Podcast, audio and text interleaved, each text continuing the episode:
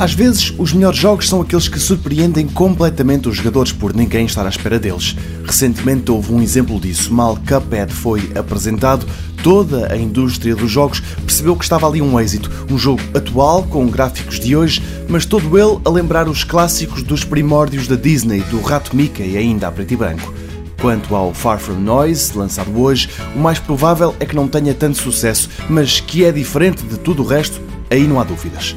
Começa com um carro a balançar num penhasco com a condutora lá dentro, praticamente sem se conseguir mexer, pois qualquer gesto mais brusco poderia desequilibrar o veículo e lançá-la pelo precipício abaixo. Visualmente, a verdade é que tem uns gráficos algo pobres, mas tudo indica que foi essa a intenção. Menos espetáculo, substituído neste Far From Noise por momentos introspectivos enquanto a protagonista vai pensando na sua vida até ali. A ação desenrola-se com o jogador a escolher entre vários diálogos possíveis, a conversa flui ou com pensamentos ou com uma outra personagem que a dada altura aparece, um alce que fala. Far From Noise custa 15 euros, está muito longe de ser um jogo para toda a gente, mas as poucas críticas que têm sido publicadas são bastante favoráveis.